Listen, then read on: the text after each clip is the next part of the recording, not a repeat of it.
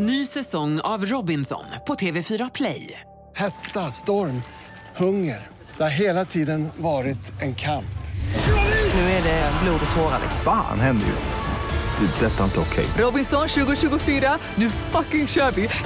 Streama söndag på TV4 Play. Podplay. Han är en galen person. Han har också kallat sig själv för Paddy 007. Alltså han har en sån grandios självbild. Jag tycker att det är så roligt med män som gillar James Bond. Ja, det Alltså, är är så mina roligaste barnsligt. manskategorier. License to fraud. Alltså verkligen.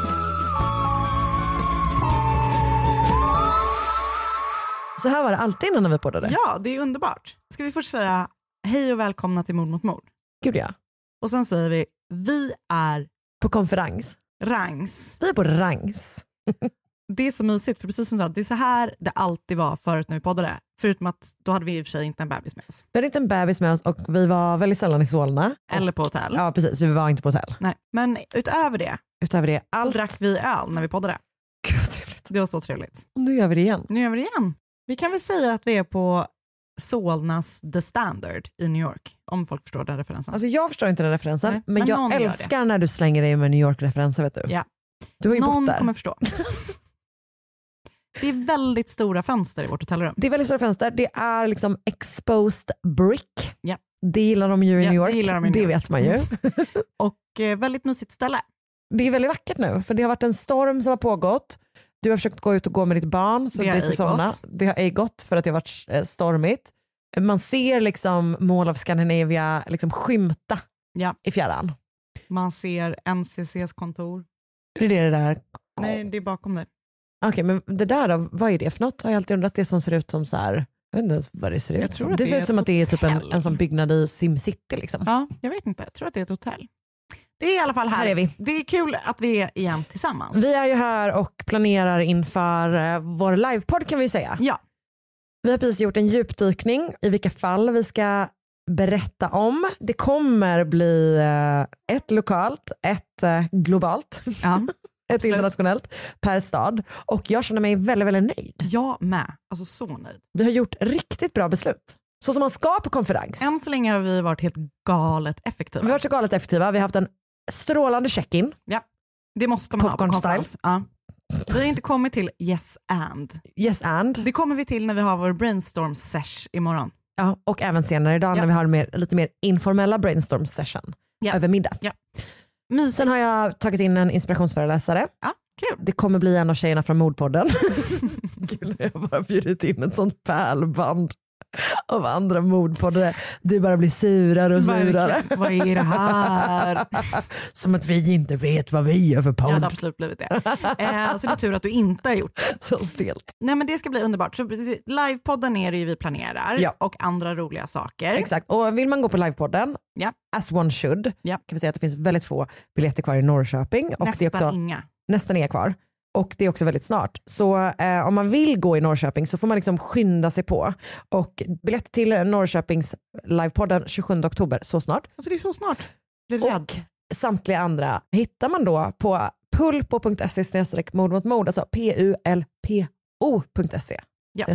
Och när du säger samtliga andra så Mm. får man väl säga att det finns väldigt få kvar till den andra spelningen höll jag på att säga. Men vår andra show i Göteborg. Ja, och den kommer ju bli turnéavslutningen. Ja, den, Klockan den, har vi, 20.00. den har vi lagt krut på. Den har lagt krut på. Ehm, den finns det väldigt få kvar till och sen så finns det platser i Uppsala och Örebro kvar. Vi hoppas ju att ni kommer och träffar oss för vi är så himla taggade. När turnén är slut då fyller ju podden sex år men det är ju ett femårsjubileum som vi firar. Och fem år och vår första konferens.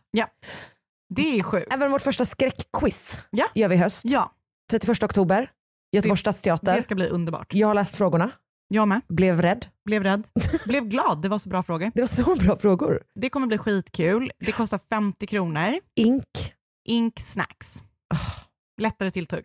Lättare tilltugg, snacks. Vem gillar inte snacks? Verkligen. Så och gå vem in på, gillar inte skräckquiz? och vem gillar inte oss? Ja. Jättemånga. Men bara de dumma. Bara, mm. Så gå in och kolla på eh, Göteborgs stadsteaters hemsida. Va? Exakt, precis. Det kommer bli underbart. Det blir underbart. Jag kommer fira det halloween med oss. snart, direkt Det också- efter... Gud, ja. efter livepodden i Norrköping. Det Ja. var fyra dagar efter. Uff, Sjukt. vilken höst för oss. Det är en sån intensiv höst. Men vilken rolig. And I love I it. love it. I love it. God damn it I love it. Mm. Eh, några tips? Någonting som du känner att du vill dela med dig av? Konferens? Är det en tips? Det är tips. Ja. Åk på konferens. Alltså vet du vad, jag tycker bara man, Det är underskattat, absolut. men alltså jag tycker att girls trip, Ja. ute. Girls conference, Inne. inne. Mm, jag håller helt med. Man gör en liten agenda, man kan ha en check-in först som Mm. vi hade idag. Överst på agendan så stod bara Wahlgrens. Vi Ja. gjorde en liten kort summering med olika saker vi hade tänkt om familjen Wahlgren. Ibland kanske man måste sätta upp typ så här, ni vet någon man känner som har börjat dejta någon Ja, på absolut. agendan. Ibland kanske man måste prata om så här, eh, borde jag klippa den här frisyren? Ja, hudvård, Hudvård, även som vi också pratat om idag. Relationer, arbete, Ja. karriärsval, Ja. Olika sådana saker Mm. kan man ta upp på konferensen. Jag är så glad för att det känns som att så här, Kul att vi pratar om alla de här sakerna konstant hela tiden i jag vet, liv. men vi, gör, det var precis jag säger, vi hörs ju hela tiden och pratar alla de här sakerna. Men idag kändes det som att vi hann liksom på riktigt Ja. Djupa. djupa i det. Och det gjorde mig så glad. Ja. Och avsluta saker, vi kommer aldrig behöva Nej. prata om Nej, Wahlgrens så igen. Eller? Tills Kaja gör sitt nästa snäpp. Du vet att vi pratar om Kaja en gång minst varje vecka. uh, Dewey Drops. Heter den så? Gör den inte så? Eh, här har vi Inte haft- heller ett betalt samarbete. I wish, alltså I wish. Kaja, kan någon bara... Så ingen alltså. på Kaja lyssnar på den här Nej podden. jag vet, tyvärr. Alltså de tycker vi är så gamla, Ja, till och så, de tycker säkert att jag ofräscha. ser ut som att jag inte ens sminkar mig, vilket jag knappt gör. Men vet du vad? Men om, jag hade Kaja-smink hade jag gjort det. Ja, gud ja. Alltså du hade slabbat på. Ja, nej, nej. Jag hade contourat, jag hade face palettat. Ja, highlightat. Va? Hade man fortfarande på med det? Jag vet det? inte. Jag vet inte heller. Men hade vi haft Kaja så Ja, hade vi vetat hade vi det. vetat. Ja, gud. Men du, Ja. har du något tips? Förutom konferens? Ja. Nej, jag har nog inte det.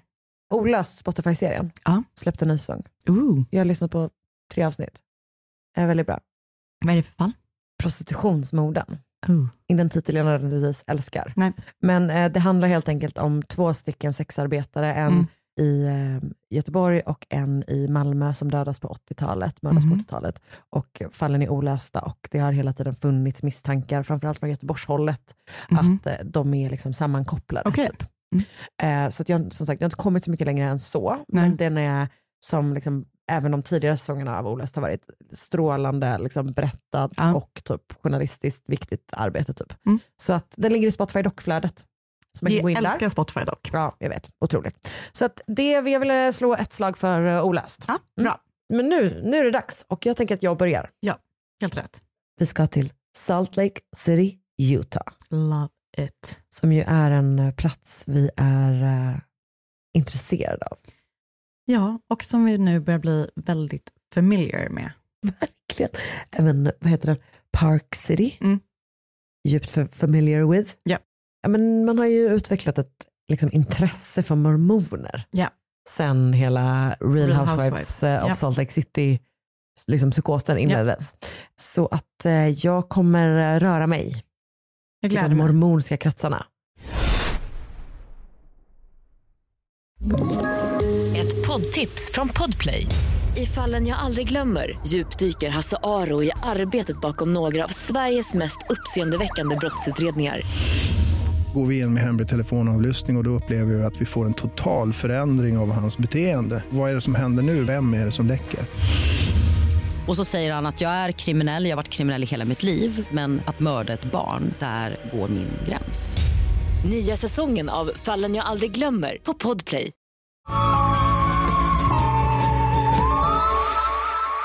Vid nio på morgonen söndagen den 23 juli 1978 knackar en kund på butiksdelen på det bildelslager som 76-åriga Franklin Bradshaw äger i Salt Lake City.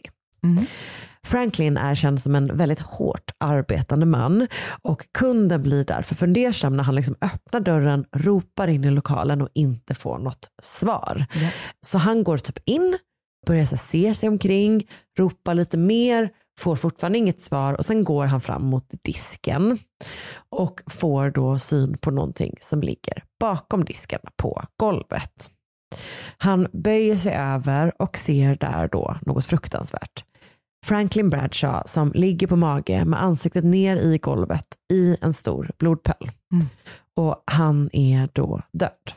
Franklin Bradshaw han föddes i början av förra seklet i en framstående liksom, mormonfamilj. Som jag förstår det så är det den här, liksom, den här gruppen av mormoner som är bland de första som etablerar sig Ja. i Utah. Som grundar kyrkan. Ja precis, de tar sig in i den här dalen och Ja, hela den just grejen. Liksom. just. Mm. Vi har ju några, Heather Gay Ja, vi vet. ju, eh, Alla vet. All, de som vet, de vet. de vet, de vet. De, precis. Och de här är också en sån familj.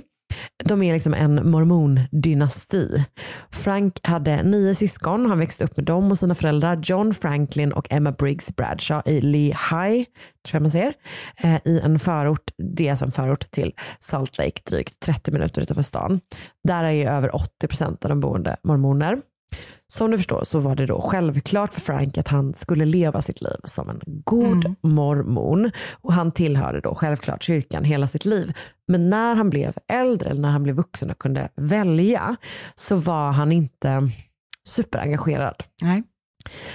Alltså, han gick väldigt sällan i kyrkan. Mm. Han kunde typ gå någon gång ibland, du vet när någon skulle gifta sig. När det eller hände du vet, så. Ja. Men han gick typ inte på söndagar Nej.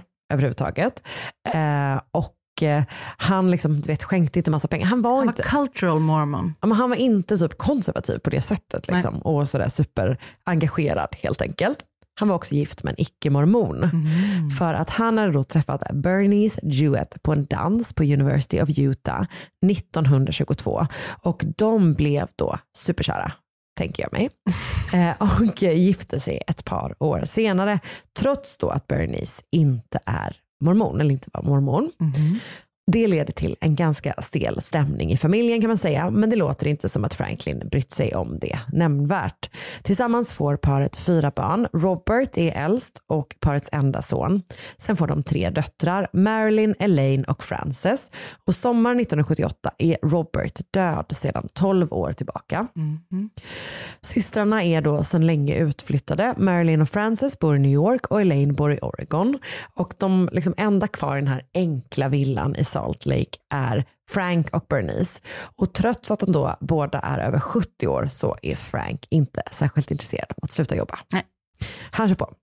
Han är en slitvarg. Han har då inte bara grundat och liksom, han äger inte bara den här, butiks, den här butiken som den här Nej. historien liksom börjar i, utan han äger en bildelskedja. Mhm. Jag tänker att det är som Mekonomen. Ja. 28 butiker. Ooh. Det går bra. Alla där omkring eller? Jag är lite Nej. osäker på vart de ligger. Jag tror att de ligger lite utspritt. Men han har liksom haft då, börjat med någon och sen byggt ut därifrån Ja. och har han 28. Den här söndag i juli så har han då precis som vanligt gått till jobbet strax innan 07 på morgonen och drygt två timmar senare så har han då hittats död. Mm. Frank har skjutits med två skott, ett i ryggen, ett i bakhuvudet och dödförklaras på platsen. Och kassan är öppen och tom och Franks plånbok är också tom. Eh, så att en teori blir då snabbt att eh, det skulle kunna röra sig om ett rånmord. Mhm. På lagret träffar polisen dock en man som heter Doug och som jobbat för Frank länge och han får då frågan om någon, anställda, familj, vänner, business partners, någon skulle kunna vilja eh, Frank illa. Och de enda som Doug då kan komma på är Franks barnbarn. Mhm. Han har två barnbarn, de är tonåringar, eller han har, han har, han har fyra barnbarn, men de, nej, han har fem barnbarn faktiskt. Eh, men de här då två som de pratar om heter Lore- Lorenzo och Marco, men kallas för Larry och Mark. Och de var sommaren innan, alltså 1977, och jobbade på det här, liksom, i den här, på lagret i den här butiken i Salt Lake. Det innebar problem kan man säga. Bröderna bodde vanligtvis med sin mamma Frances i New York och de verkar ha varit assholes. Okej. Bland annat så gillar de att ha med sig porrtidningar och visa Fräscht. för, eh, ja, riktigt fräscht, visa för de anställda, Mhm. framförallt kvinnor då. Och det är ju rötet beteende oavsett. Eh, det här gjorde man ju då, eh, de gjorde det då mot liksom så väldigt troende mormonflickor Mm. som jobbade där. Eh, man kan tänka sig att det gjorde att de tyckte att det var ännu roligare. Men det här extremt rötna beteendet var liksom inte det enda de Nej. gjorde. De höll också på att vet, sova på jobbet som skit. Men de stal också från sin morfar. Ja, rätet. Riktigt rötet. Han hade liksom eh, lite så pengagömmor. Alltså han verkar vara, han gömde undan saker. Typ. Mm. Och bland annat så gömde han runt pengar på olika ställen på lagret Mhm. och de typ tömde de gömställena. Men Bernice, alltså Franklins fru och deras mormor då lät inte Franklin eh, sparka pojkarna. Eh, vilket hade gjort att det var typ en ganska vidrig situation Mm. eh, för alla inblandade. Och det var kanske inte då så förvånande att Larry och Mark inte hade fått erbjudande om nytt sommarjobb Nej. året efter. Alltså fatta paniken att jobba där Mm. och så är det två som beter sig som Mm. skit och så är de barnbarn Ah. till... Nej att det verkligen är så här, nej de kommer ju vara kvar. Mm. Så du får nog välja om du ska vara kvar eller inte. Exakt. Ehm, men Doug säger då så här, men de är i New York nu typ. Eh, Med sin mamma och eh, polisen tar med sig Doug och eventuellt också en representant från kyrkan enligt vissa källor Mhm. hem till Bernice och meddelar henne då att hennes man har avlidit. Och Bernice är i upplösningstillstånd. Hon tar lugnande typ innan hon kan prata vidare med Mm. polisen. Hon mår jätte, jättedåligt och är förstås i djup, djup chock. Mm. Hon berättar då att hon har inte träffat Frank den där morgonen. De har lite olika morgonrutiner kan man säga. Han, ja, det är väl att han jobbar och hon gör inte det. Inte det, nej. Eh, han går upp tidigt, gör massor av armhävningar. Mm. Det första han gör. Stark överkropp. Alltså typ 100 armhävningar. Mm. Wow. Alltså jättemånga. Mm. 76 år gammal. Mm. Han äter gröt och sen så ger han sig av till jobbet och hon vaknar då av att hans bil lämnar parkeringen. Mm. Då somnar hon om en stund till. Och sen så brukar hon vakna vid halv nio säger hon. Eller hon vaknar vid halv nio den här morgonen i alla fall. För då ska hon gå upp och väcka sitt barnbarn. Larry. Som är hos dem. Ja, som är hos dem. För det visar sig då att Larry är i Salt Lake även den här sommaren men inte för att jobba utan för att ta flyglektioner Mhm. som han är. Så snart kommer han också in i vardagsrummet, träffar polisen och får då höra vad som hänt med hans morfar och han typ reagerar knappt på nyheten. Polisen tycker att han reagerar jättekonstigt. Mm. Liksom. De börjar därför misstänka att han skulle kunna ha någonting just med mordet på hans morfar att göra. Eh, men de har inget mo- motiv, de har inget mordvapen, de har inga bevis alls. Och Larry låg också och sov i huset när hans mormor väckte honom halv nio. Mm. Och det här mordet ska ha begåtts någon gång mellan sju och nio typ. Ja. Så. Ehm, samtidigt så jobbar polisen då på ett annat spår, alltså rånmordsteorin att en främling sköt Frank. Och så håller han då förstås på att djupdyka i Franks liv och som sagt han äger den här, alltså han har pengar typ. Mm. Han äger den här bildelskedjan eh, men han lever ett väldigt enkelt liv. Eh, och han var nog helt ärligt ganska snål. Ja. Och det blir då ännu mer anmärkningsvärt när polisen upptäcker att de här affärerna var långt ifrån hans enda tillgångar. Mm. För Frank, han har tjänat stor kovan Okej. genom att tillskanska sig rättigheter till ett, att exploatera Alltså, det är något som att han får rättigheterna till att exploatera stora markområden i jakt på olja på något sätt. Mm.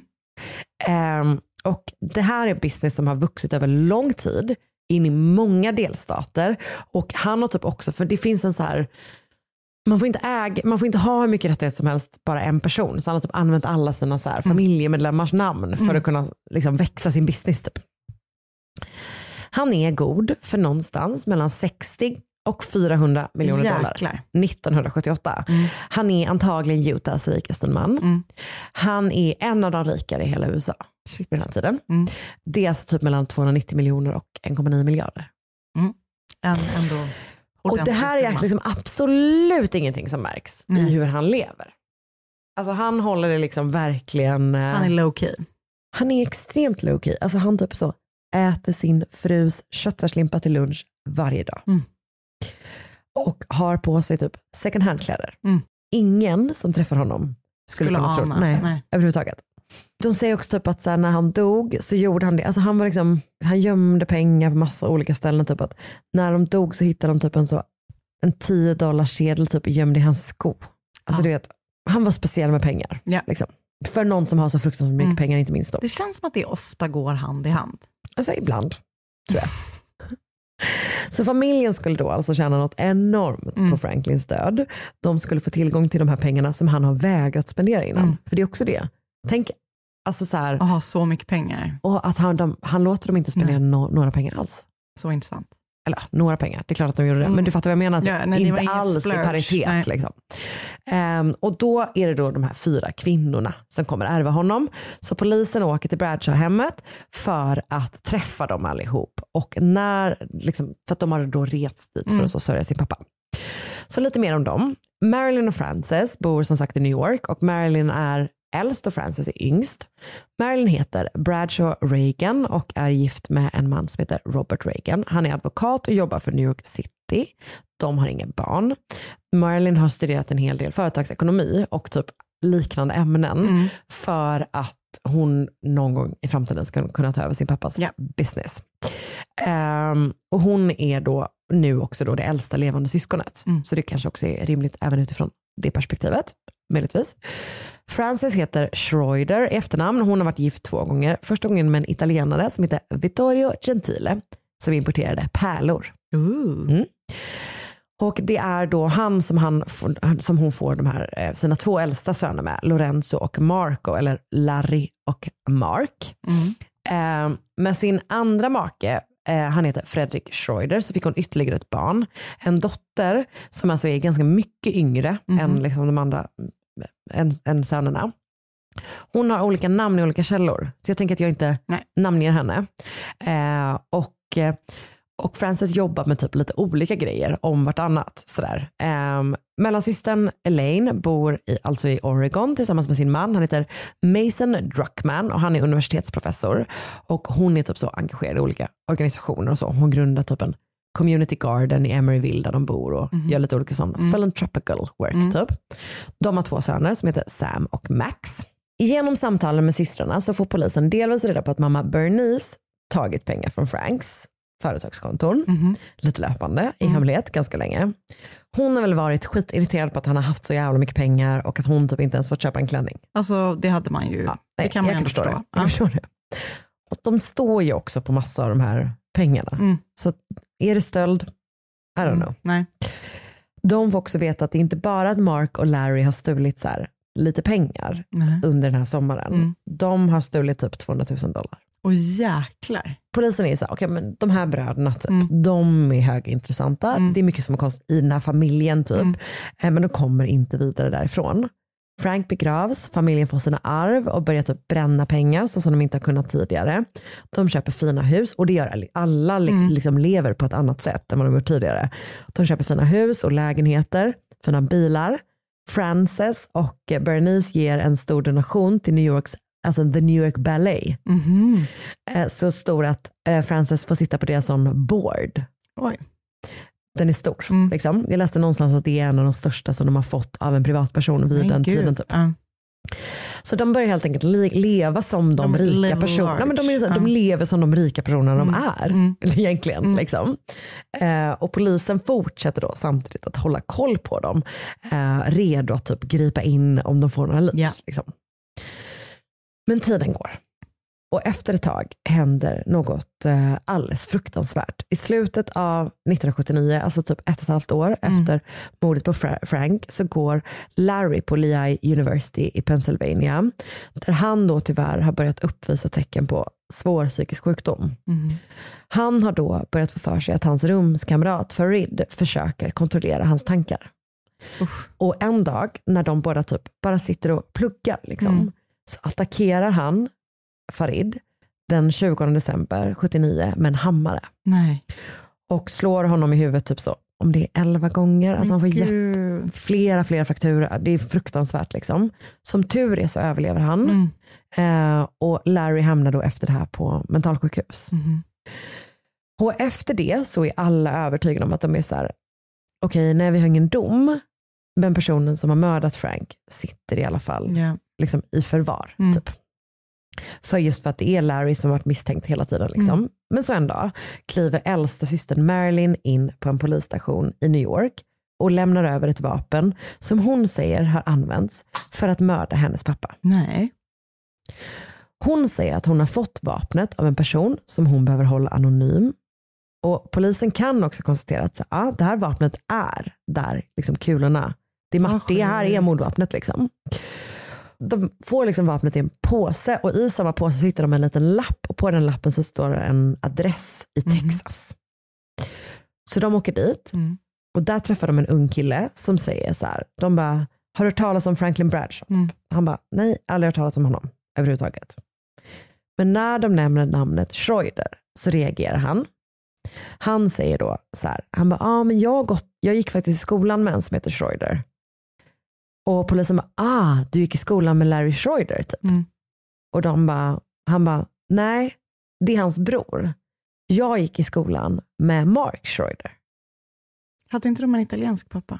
Jo, de heter, de heter, Men de ju, heter som... de heter ju Lorenzo och Marco fast de kallas för Larry Okej. och Mark. Liksom. Och ja, de verkar som att de använder sin, andra- hennes andra makes namn. Liksom, Mm. så att de, som de kallar sig för Ja. eh, Larry och Mark Mm. Schroeder. Då. Och så säger han så här, Mark kom till mig för några år sedan och sa att han behövde en pistol och jag gav honom typ en hint om var han skulle kunna skaffa en. Vad sjukt. Och polisen bara, vad menar Alltså typ, de, har aldrig, de har aldrig ens kollat på den brorsan. Eller du vet, det är liksom helt fel typ. Och plötsligt då så måste de så här, göra om sin teori som är att så här, det kanske inte är Larry som har skjutit eh, Franklin. Utan det kanske är Mark, hans andra, alltså 17-åriga. Han var 17 år Mm. Vid liksom mordet. det hände. Ja. Ja, hans liksom barnbarn. Eller typ har de planerat tillsammans. Mm. Liksom. Men Mark har al- alibi. Han har setts i New York samma dag som mordet begicks på hans favoritdeli. Mhm. Ännu mer förvirrande. Men polisen får då en teori som är så här. Finns det en chans att han skulle kunna ha mördat sin morfar Mm. på morgonen och sen direkt typ flugit ut till New York för att kunna visa sig Ja. vid typ den tiden. Och det vill säga att det är möjligt. Typ. Det går något plan så 9.35 på Mm. morgonen från Salt Lake till New York som han skulle kunna ha hunnit med. Eh, men man måste då försöka hitta bevis för det. Så då, eftersom det här är ja, typ tidigt 80-tal, Mm. så finns det ju liksom ingen, det finns ingen datoriserat sätt att söka på det. Så polisen får liksom alla typ kvitton på alla som har flugit. Och så får de bara sitta och leta igenom vet, och leta efter namn på namn på namn.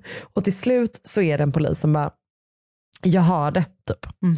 Och då har han hittat alltså, biljetter i namnet Marco Gentile som ju är hans pappas Mm. namn. Ehm, och då kan man då se hur han har flugit från New York till Texas där ju den här Mm. liksom, vapnet införskaffades eh, och från New York till Salt Lake och från Salt Lake till New York inom tidsramen Nej. då han skulle ha kunnat mörda sin morfar. Så de griper Mark och det här är alltså typ två år efter mordet. Vad sjukt. Men så är Marilyn tillbaka på polisstationen Mhm. med ny information. Det är alltså äldsta syster, Mm. hon som kom dit med vapnet. Den här gången har hon sällskap av den man som gav henne pistolen från första början. För han är redo att prata säger han och han säger så här, visst ni har rätt gärningsman men ni har inte den som planerat mordet. Mhm. Är det mormor? Nej. Nej. Den som ligger bakom alltihop är Franklins yngsta dotter, Mhm. Frances Schroeder. Mhm. Larry och Marks Mm. mamma.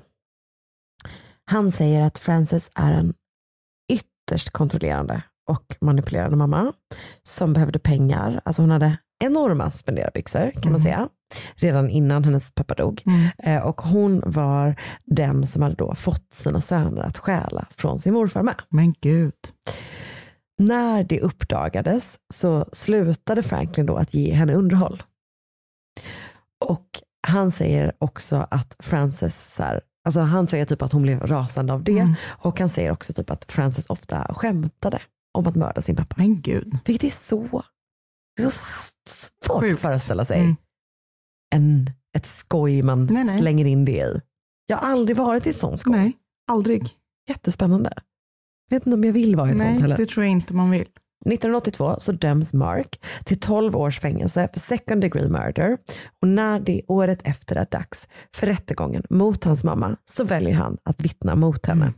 De beskriver det som att typ, då hade han varit liksom utanför hennes kontroll Mm. under så pass lång tid att han typ, typ ja. klarade av det. Liksom. Och typ, det finns så här, du vet, vittnesmål eller så här, Mm. poliser och sånt som säger att så här, jag har aldrig varit med om du vet, barn som har varit så kontrollerade av sina föräldrar. Typ. Han berättar då att hon under lång tid manipulerat honom och hans bror att mörda deras morfar. Eh, för att, hon, att hon typ målar upp dem som att så här, det här är det bästa för vår familj. Typ. Mm. Ni måste göra det för oss. Liksom. Och planen redan när de skickades till Salt Lake den där sommaren var att de skulle mörda honom. Nej. Hon hade skickat med, honom, skickat med dem amfetamin.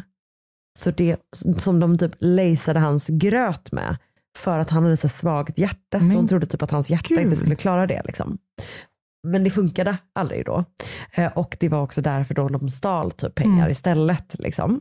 Hon försökte också vid ett tillfälle anställa en hitman Mhm. som blåste henne. När sommaren då 1978 kom så hade hon redan hunnit slänga ut sin äldsta son Larry. Vem var den här anonyma mannen som är på polisstationen? Det är typ en kompis till henne bara.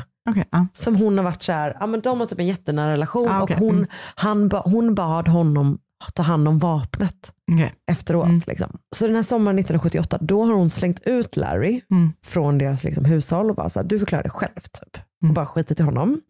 Eh, och sen har hon då sagt till Mark att så här, om du inte gör det jag säger Mm. så kommer jag slänga ut dig också. Alltså för fan vad hemskt. Han är 17 år gammal. Han är typ så här, jag har inget sätt att klara mig själv Nej. överhuvudtaget. Liksom. Han är livrädd och han känner typ att så här, jag har inget annat val.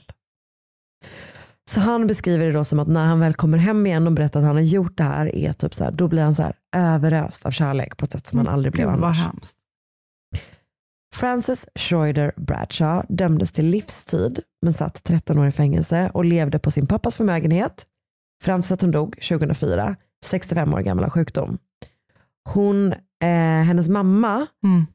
stötte henne ändå hela vägen och betalade också två miljoner dollar för hennes Nej. typ legal fees och sånt. Liksom. Så hon var med henne hela tiden. Eh, och på hennes begravning så eh, var alla hennes barn närvarande, även Mark, för att de hade drygt bara ett år tidigare återförenats. Typ. Innan dess hade de inte haft någon kontakt alls efter rättegången. Fy fan vad sjukt. Så det här var då mordet på Franklin Bradshaw. Jag har sett serien A Crime to Remember. Avsnittet heter Mother's Little Helper. Eh, Jag har läst ett utdrag ur boken The Nutcracker av Shana Alexander, publicerad av The Lineup. Jag har läst då Supreme Court-domen i fallet State vs. Schroeder eh, på det här Justia som Mm. Publicerar domar. Eh, Frances dödsruna på New York Times skriven av Douglas Martin eh, och artikeln Women's, woman's death means husband, husband's killer will finally inherit estate. Vilket är då att när ehm, Bernice dog Mm. är då hon typ ärver, då Frances Ah, okej. ärver sin pappa. Eh, Den är på Los Angeles Times skriven av Mike Carter och sen har jag också läst en nyhetsartikel på Deseret News av Dennis Romboy. Usch, vilket... Det är så hemskt att föräldrar Nej men jag vet. alltså, har sån makt över sina barn på ett så här sätt som är... Ja men just den här grejen att vara Eller- så här eller 17 år kan- gammal och ja. är så här, eh, om du inte mördar din Nej. morfar så kommer jag typ sluta älska. Alltså så här, Alltså, den känslomässiga utpressningen är ju helt galen. Ja, Usch och vad typ så här, alltså, även liksom, alltså säker, äh, Mm. han har inte haft något hem, typ ensam Alltså, i New. York, alltså helt absurt. Typ.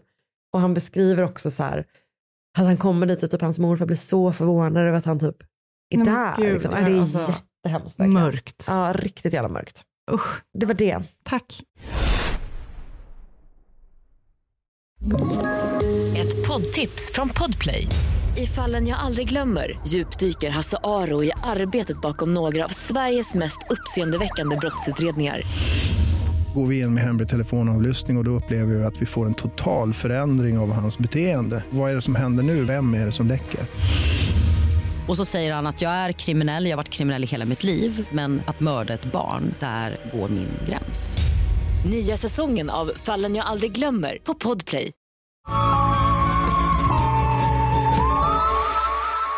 Anthony och Anne-Louise McGrath var ett ungt framgångsrikt par som bodde norr om London i en stad som heter Luton. Anthony kom från en liksom, välbärgad familj där pappan var läkare och även Anthony hade då valt att gå samma bana som sin pappa. Och han var framgångsrik eh, kirurg, ortopedisk kirurg på Royal National Orthopedic Hosp- Hospital i Stanmore i nordvästra London. Då. Mm. Och Anne-Louise, alltså frun, var då allmänläkare. Men hon hade då de senaste åren fram till 2015, där liksom det här kommer börja utspela sig, eh, tagit hand om parets gemensamma barn, för de hade då fyra små barn. Oj, oj. Körigt. Hon kämpar på. Hon kämpar på. Ja. Och Anthony och Anne-Louise, de höll på att renovera deras nyinköpta hus i St. Albans, eh, som de hade köpt för den nätta summan på 1,1 miljoner pund. Oj. Mm, ganska mycket pengar. Eh, och under tiden som de då renoverade det här huset så bodde de då i Luton i ett hus som de hyrde. Och det var liksom inget litet skithus som de så hyrde för att bara Inget litet dass. Nej, utan de då eh, hyrde ett stort fint hus som de betalade liksom en ordentlig eh, hyra på. Det gick bra för den familjen. Ja, de har liksom, det går bra för dem, exakt. Eh, och utöver det här ehm, huset som de köpt för massa pengar, då 1,1 miljoner pund, och det här dyra huset som de hyrde, så hade de också ett ehm, hus i Irland som är typ som ett landställe och jag tror att det är Anthonys kanske familjehem, för han kommer från Irland. Eh, men de liksom, ja, brukar det som ett landställe helt enkelt. Eh, och de lever så här, det engelska överklasslivet. De kommer då som sagt båda två från bra bakgrunder, de har bra utbildningar, bra jobb och även om då, då hon tar mest hand om barnen så, ja du vet, de, de är, Så att hon är läkare. Men hon hon, är allmänläkare ja, men är hemma med men är barnen. hemma med barnen. Ja. Eh, och barnen går då i någon sån fin privatskola och de är ju pissdyra redan från att barnen är väldigt, väldigt små. Och Anthony har utöver det här också väldigt dyra vanor. Han älskar fina bilar. Han kör en Maserati och han är väldigt intresserad och har varit väldigt intresserad hela sitt liv av antikviteter. Hans pappa har haft ett stort antikvitetsintresse och det har då eh, liksom smittat av sig på Anthony. Han är uppväxt med fina gamla saker helt enkelt. Han äger, du vet, han har massvis med antikviteter. Det är hans stora intresse. Bland annat så äger han massvis, jag vet inte om det är massvis, men han har flera Ming-vaser, vilket ju är en sån jätte, jätte fin antikvitet. Ja.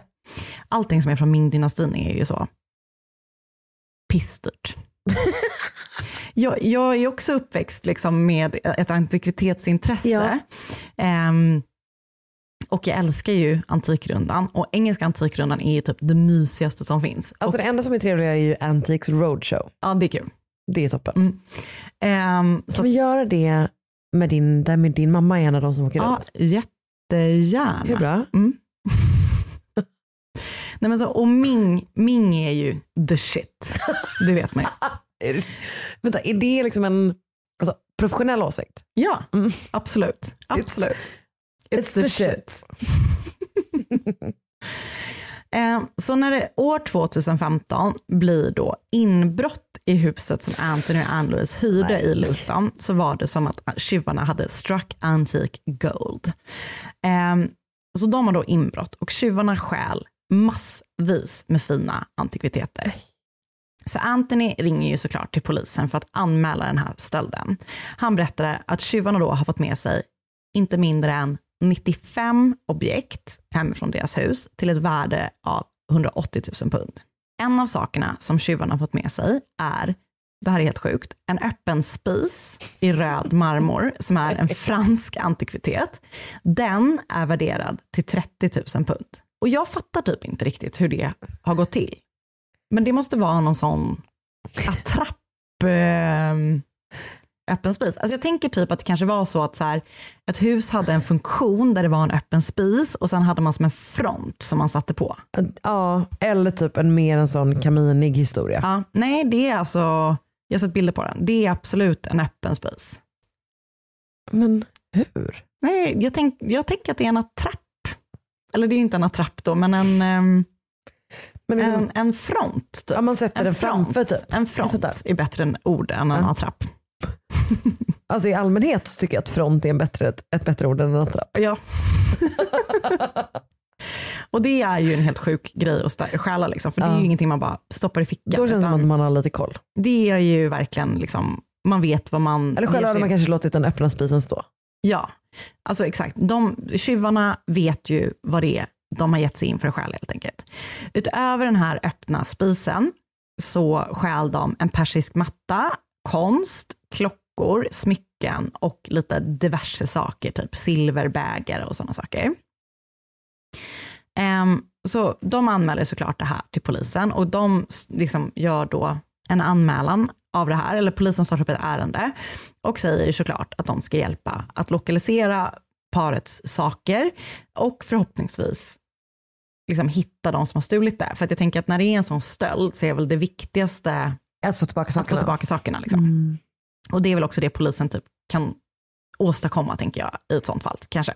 Polisen frågar såklart om de får komma hem och kolla i Anthony och Ann-Louise hem. De behöver se om de kan säkra några spår, alla sådana saker. Men Anthony säger att det inte passar att de kommer hem till dem för att Ann-Louise lider av ehm, postnatal depression, eh, förlossningsdepression. Ah. Eh, men han säger så här, så ni kan inte komma hit för att eh, min fru klarar inte av det. Liksom. Det här är för upprörande för henne, vi vill inte ha poliser i hemmet. Men jag kan skicka eh, bilder på de saker som har försvunnit och kanske från hemmet. Liksom. Okej. Så polisen är så här, ehm, okej det är skitkonstigt, varför får vi inte komma hem till er?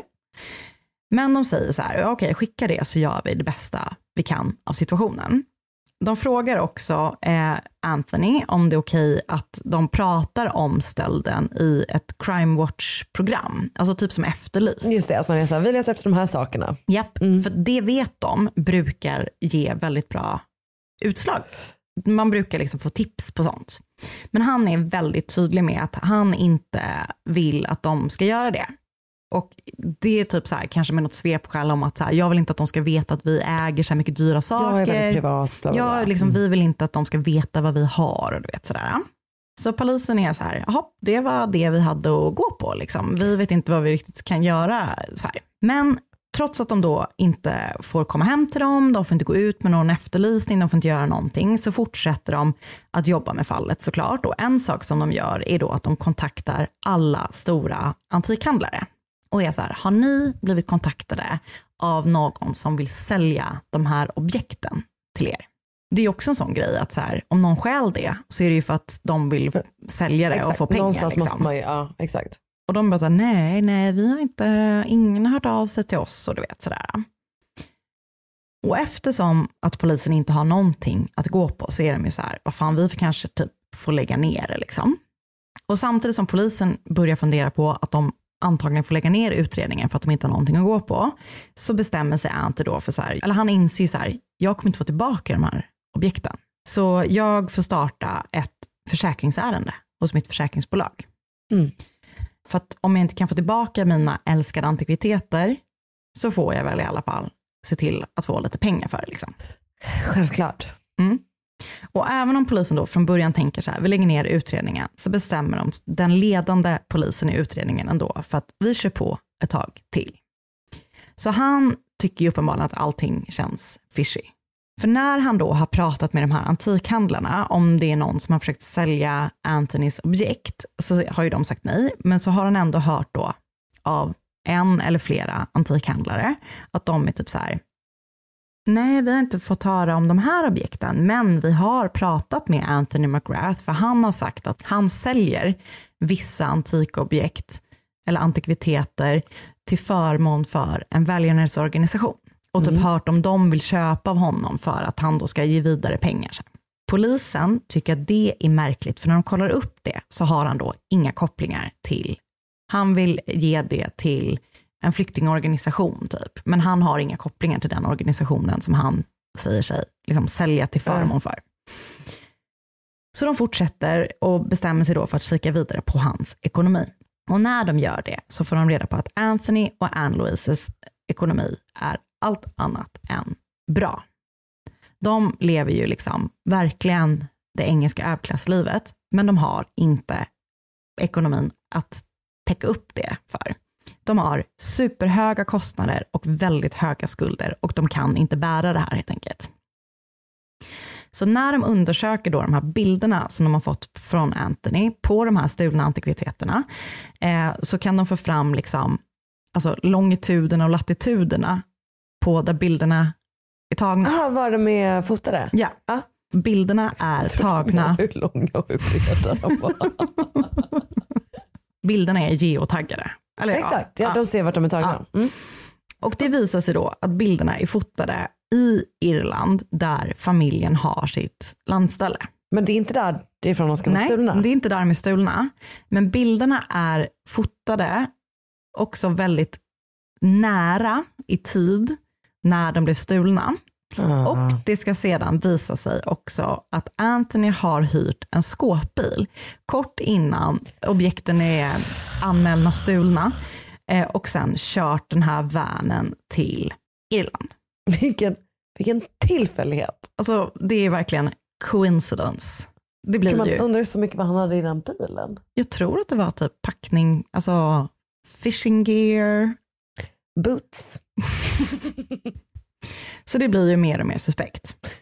Och när polisen då gör ett liksom drop-in visit i huset på Irland så är det som att de bara, här är ju några saker som är slående lika det som är stulet. Men Anthony hävdar då att det är inte det, utan det är bara andra saker som är väldigt lika det som har blivit stulet. Så polisen gräver vidare i familjens ekonomi och det visar sig också att det finns bedrägliga låneansökningar på familjens fastigheter. Så de har alltså, du vet, de har gjort någon sån väldigt liksom, fraudulent eh, alltså pengauttag på huset. De har ju hållit på med massa olika goa bedrägerier. Ja, och det här då som de har tagit ut på huset överstiger också en miljon pund. Jättemycket pengar. ångest. Mm. Utöver det ska det visa sig att Anthony är notoriskt otrogen mot Anne-Louise och eh, han har då liksom massvis med affärer med olika kvinnor. Eh, och även om det ju inte har någonting med själva stölden eller det här bedrägeriet att göra så kommer det sen vara en del av en karaktärsbedömning mot Anthony. Ja. Han grips ju såklart för då den här otroliga bedrägeri härvan liksom som de ändå börjar nysta upp. Eller otroliga, men den här bedrägerihärvan Mm. kanske jag ska ändå säga.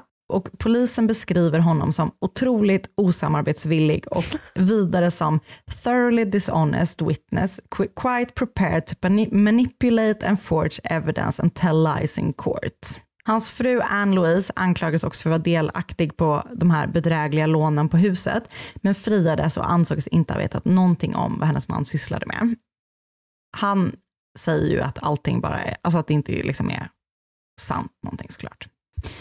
Han dömdes år 2018 till nio år i fängelse och domaren i fallet sa att the offenses were sophisticated, detailed, well planned and carried out over a long period of time.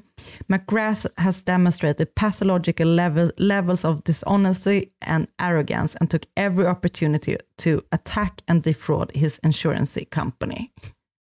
Och han är, alltså det finns filmer på honom när han sitter i polisförhör och han går till den sjukaste motattackerna på poliserna som förhör honom. Men sådana där människor har man ju träffat. Alltså, Ja. man bara så här, jag tycker typ att du var lite dum mot mig och de bara nej, han är en galen person. Han har också kallat sig själv för Paddy 007. Alltså han har en sån grandios självbild. Så att det är bara helt sjukt. Jag tycker att det är så roligt med män som gillar James Bond. Ja, det Alltså, är av mina så roligaste barnsligt. manskategorier. Och du vet, det är också, 007, det är också License to Fraud. Alltså verkligen.